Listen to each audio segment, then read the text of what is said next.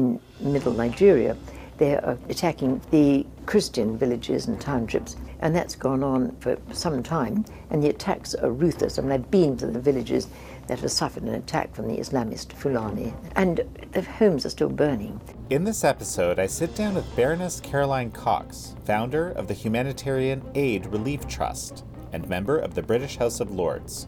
We have a mandate to heal the sick, feed the hungry, care for the oppressed. Ask God, each one of us, what He wants us to do to fulfill that mandate. We take a look at the Baroness's humanitarian work throughout the globe and discuss the political conflict between Azerbaijan and Armenia, which has recently escalated into a dire situation for Armenians. The Armenians are in desperate need of humanitarian aid. All the ones that have had to flee, 100,000 from Nagorno-Karabakh into Armenia, they've had to leave everything behind. This is American Thought Leaders, and I'm Jan Jekielek. Baroness Caroline Cox, such a pleasure to have you on American Thought Leaders. Thank you. It's a great privilege to be here. Well, the privilege is mine, in fact, and I've been actually following your work, especially your humanitarian work, for I think at least two decades. And we're going to talk about that. But why, why don't we actually start here? Tell me a little bit about yourself. All I ever say about myself is I'm actually a nurse and a social scientist by intention and a baroness by astonishment. I was not born a baroness. I was appointed to the House of Lords by Margaret Thatcher, and I was the first baroness I'd ever met. But it's quite a shock because you find yourself in the House of Lords, which is like the upper house in, in your Congress.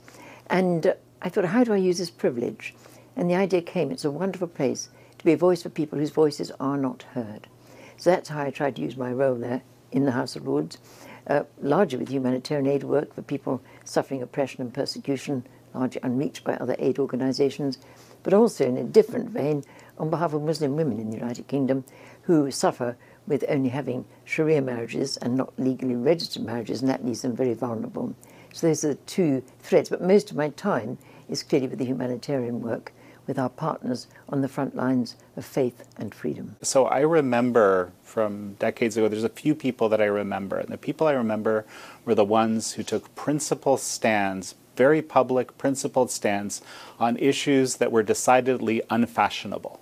And I think you, you, you stand out in that view. And I, am thinking, for example, uh, the persecution of Falun Gong practitioners, especially in the early years when, let's call it the hate propaganda was thick and a lot of Western media were basically picking it up straight up. There were very few people that were just saying, hey, irrespective of all that, this is wrong. Thank you for that. Well, it's a great privilege. I happen to be a Christian, and I think we have a mandate to be associated with people suffering oppression and persecution. And that is a great privilege because they're often heroes and heroines on their front lines of faith. You know, you've been working on this, you know, the conflict between Azerbaijan and Armenia and atrocities affected by the Azerbaijanis um, for a long time. And just recently, you know, there was a huge change in the reality of this particular region. And I, I want to make sure I, I, I say correctly, but uh, Nagorno Karabakh. Well done. um, so tell me about that because that's why you're in DC to talk about this. Indeed. Well, Armenia was the first nation to become Christian as early as 301 AD, and some of the oldest Christian churches and traditions in the world in Armenia. And then Stalin, with his salami tactics, cut off part of ancient Armenia, Christian Armenia, and stuck it as what was called an oblast inside Azerbaijan. And that little oblast, or bit of ancient Armenia, isolated in Azerbaijan, is called Nagorno Karabakh. And it's got some of the oldest churches in the world there. But relatively recently, Azerbaijan has increased its uh, persecution of the Christians living in that little land. It's been on and off for a good many years. But in December of last year, Azerbaijan cut off the road which links Armenia to this little land of Nagorno Karabakh inside Azerbaijan. And it's the only route in which medical supplies and food could come and so on. So Armenians were suffering very badly in Nagorno Karabakh for much of this year. And I've seen a photograph of one man who died of starvation. I'm sure many people suffered really seriously elderly people, babies, pregnant women, and so on. And then Azerbaijan upped the aggression against the Armenians in Nagorno-Karabakh um, when it began bombing them. It's bombed them before, but bombed them again.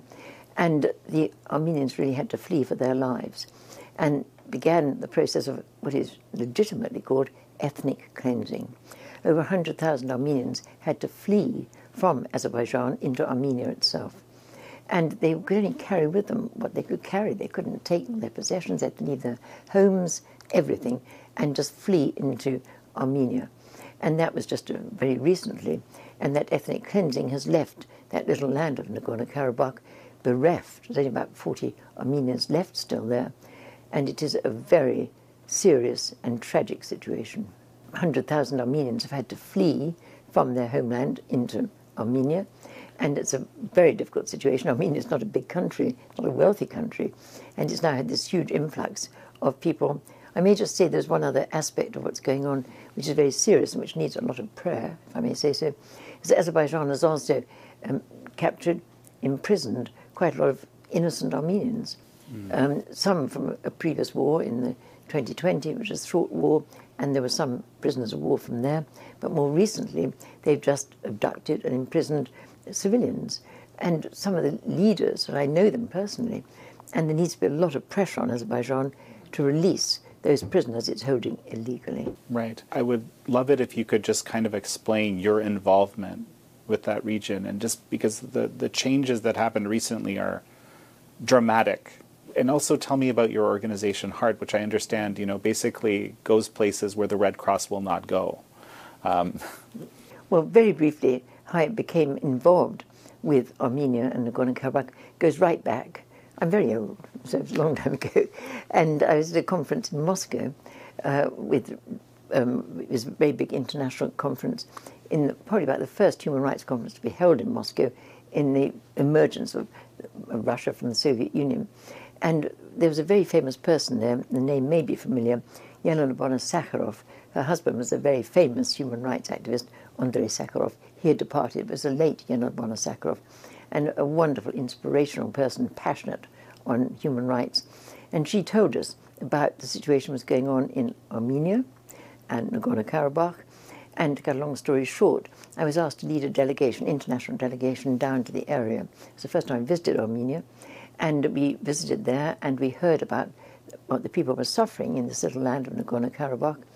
And we did actually go up and walk across the border uh, with no prior permission, it was a bit risky, into Azerbaijan uh, because we always have to hear two points of view. If you don't get two points of view, a lot of the media coverage won't cover you because it think it's partisan.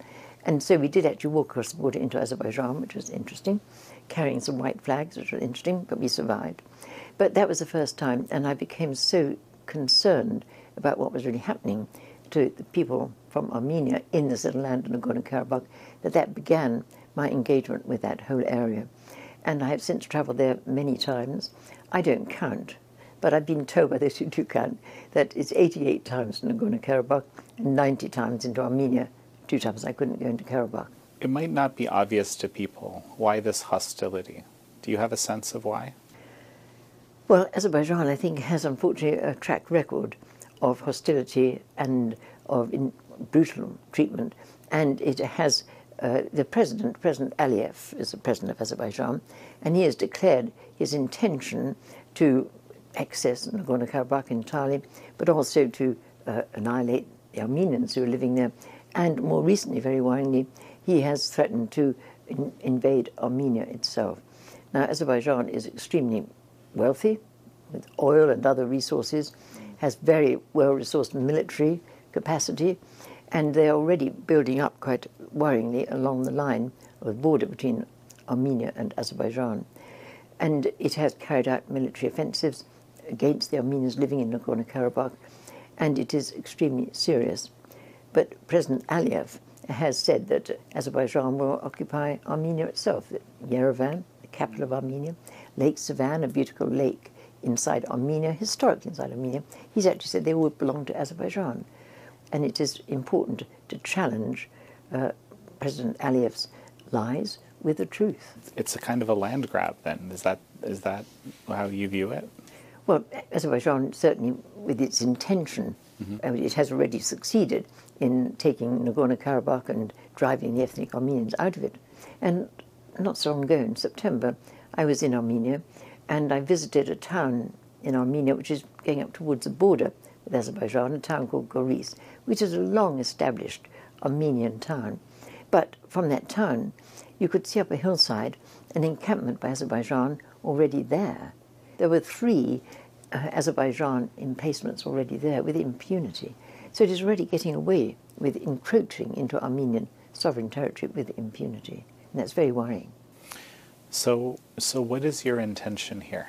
Well, we're trying to raise both aid and advocacy.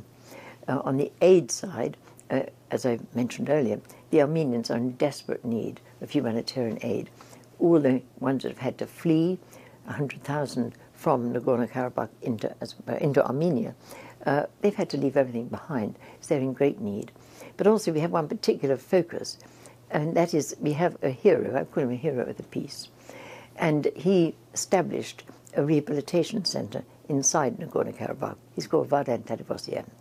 And the rehabilitation center was so superb. It was developed, he developed it with his staff.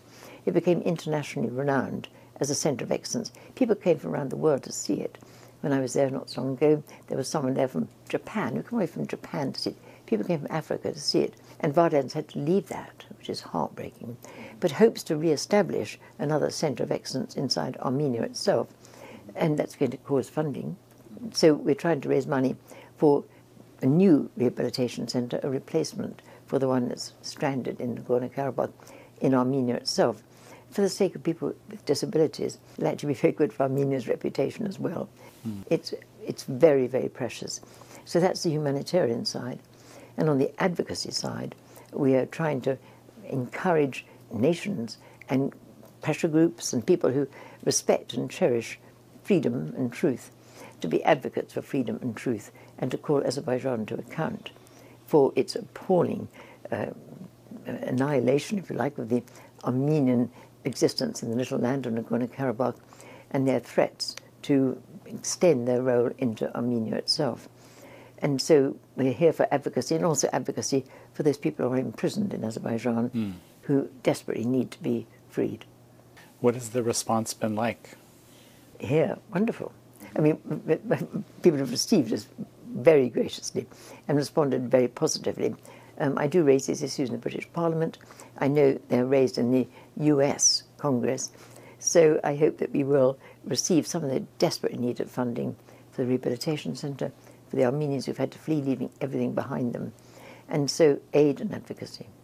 So tell me a little bit about, you know, HART, your organization. What, what does it mean to go to a place where the Red Cross won't go?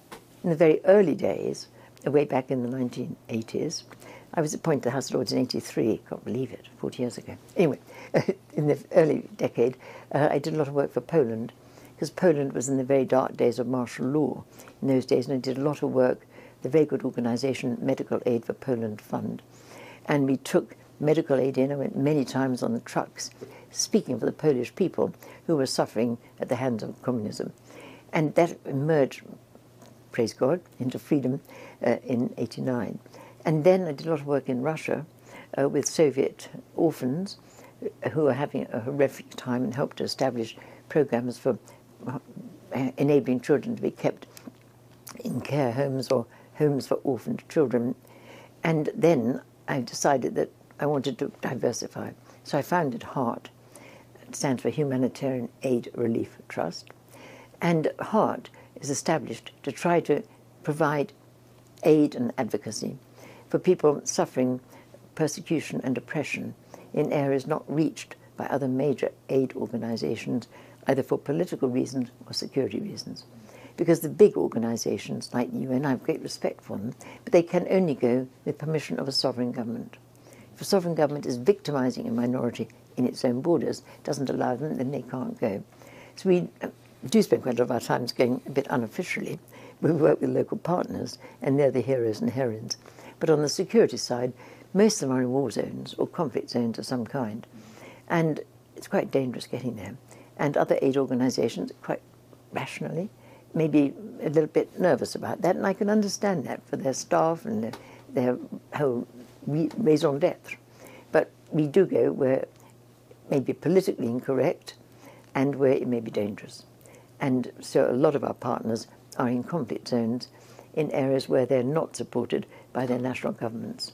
And we do provide aid and advocacy, and many of them are actually suffering violations of human rights. Do you have one sort of particular success you'd like to share with me from these years of doing this work? Hmm, that's a good question. Well, yes, I mean, I think we do. Um, one or two of the areas where we work in HART, um, we now no longer need to work there because when we first started there, uh, the population, the civilians, suffered from the criteria which HART uh, tries to address. And one of those, was way back, was in northern Uganda. Mm. And we went there in the dark days when the Lord's Resistance Army was active and was attacking civilians, and it was hell on earth, I can tell you. And the first time I went there, um, I went with a, a, good colleague, and it was really dangerous getting there, and dangerous when we were there. But we asked the local people, what's your priority? We always ask people their priority. We don't tell them what we're going to do. We ask them because they know their priorities. And they said, please help for orphans. There are so many orphans because the parents have been killed and have had to flee and so on. And those little skeletons is all that they were. To cut a long story short, we managed to provide uh, food aid and other aid for those orphans, and we also helped find them uh, parental care and so on to care for those orphans in a holistic way. And if you go there now, I can't believe it, but just one little vignette. Uh, those kids are now teenagers, and there was recently um, a tournament in Africa, a football tournament. A lot of African countries uh, took part, and our little team from our Orphan Patongo uh, program uh, took part. And they won the tournament. And they were so talented that the United States uh, chose one of those uh, football players, kids, uh, to go to the States here uh, to develop a proper professional football program, and Britain selected another. So from being little orphans who were like little skeletons to being such competent football players in their teens that they were actually selected uh, to represent their countries or to attend other countries for training is, I think, an example. And we no longer need that orphan program now. It has been successful. All the orphans have been happily placed with families, and that was a very happy outcome to a very tragic situation. We get so caught up in thinking about the many big, big issues that we have. Sometimes I have some very bad days, but like little small wins for these kids, this is all the difference. And, and, and a sports team, apparently. Thank you for sharing that.